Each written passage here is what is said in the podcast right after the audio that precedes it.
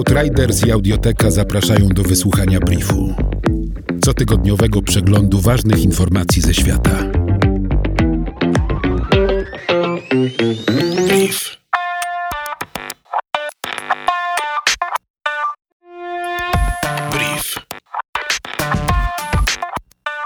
Po sześciu tysiącach lat żubr, największy ssak lądowy na kontynencie europejskim, wróci na tereny obecnej Wielkiej Brytanii.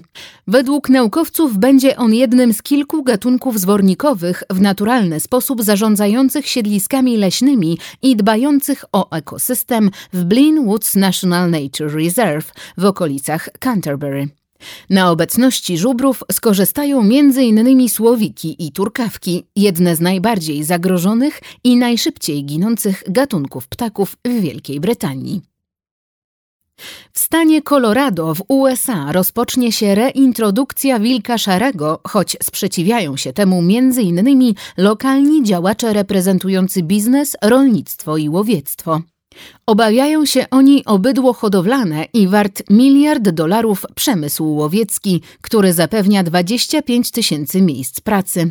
Zwolennicy reintrodukcji wilka uważają ją za istotny krok w przywracaniu tego gatunku na siedliska od Kanady po Meksyk.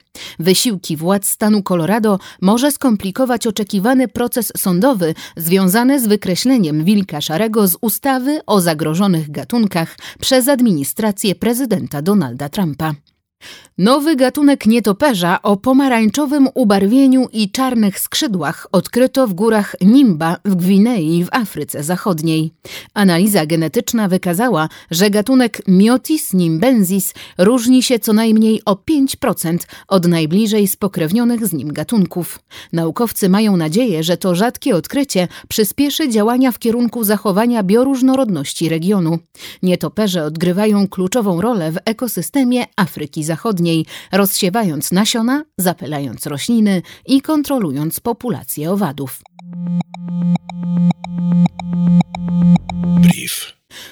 Połowie stycznia bieżącego roku Pakistan przeprowadził pięciodniową kampanię szczepień przeciwko chorobie Hejnego Medina – Celem było zaszczepienie 40 milionów dzieci w całym kraju.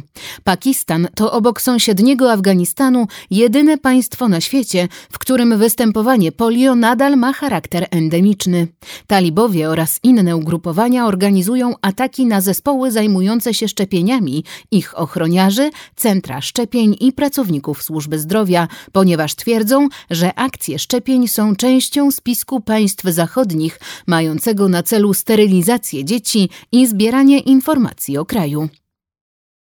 Światowa Organizacja Zdrowia, Lekarze Bez Granic, UNICEF, Międzynarodowy Ruch Czerwonego Krzyża i Czerwonego Półksiężyca oraz zapewniające wsparcie finansowe Globalne Stowarzyszenie na Rzecz Szczepionek, GAVI, przygotowują globalne zapasy szczepionek przeciwko wirusowi Ebola. Rezerwa ma liczyć docelowo 500 tysięcy dawek, z czego prawie 7 tysięcy jest już dostępnych. Akcja ma na celu opanowanie przyszłych epidemii gorączki krwotocznej Ebola. Na Filipinach kwitnie czarny rynek nielegalnych szczepionek przeciwko koronawirusowi.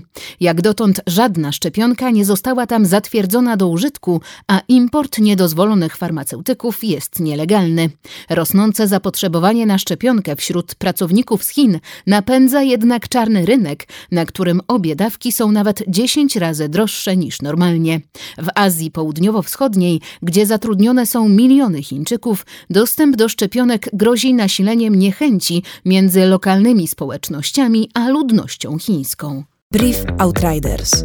Nowe wydanie co piątek do posłuchania na lekton.audio ukośnik brief. Brief. Powtórki przez cały kolejny tydzień na Spotify i w Twojej aplikacji podcastowej. Brief.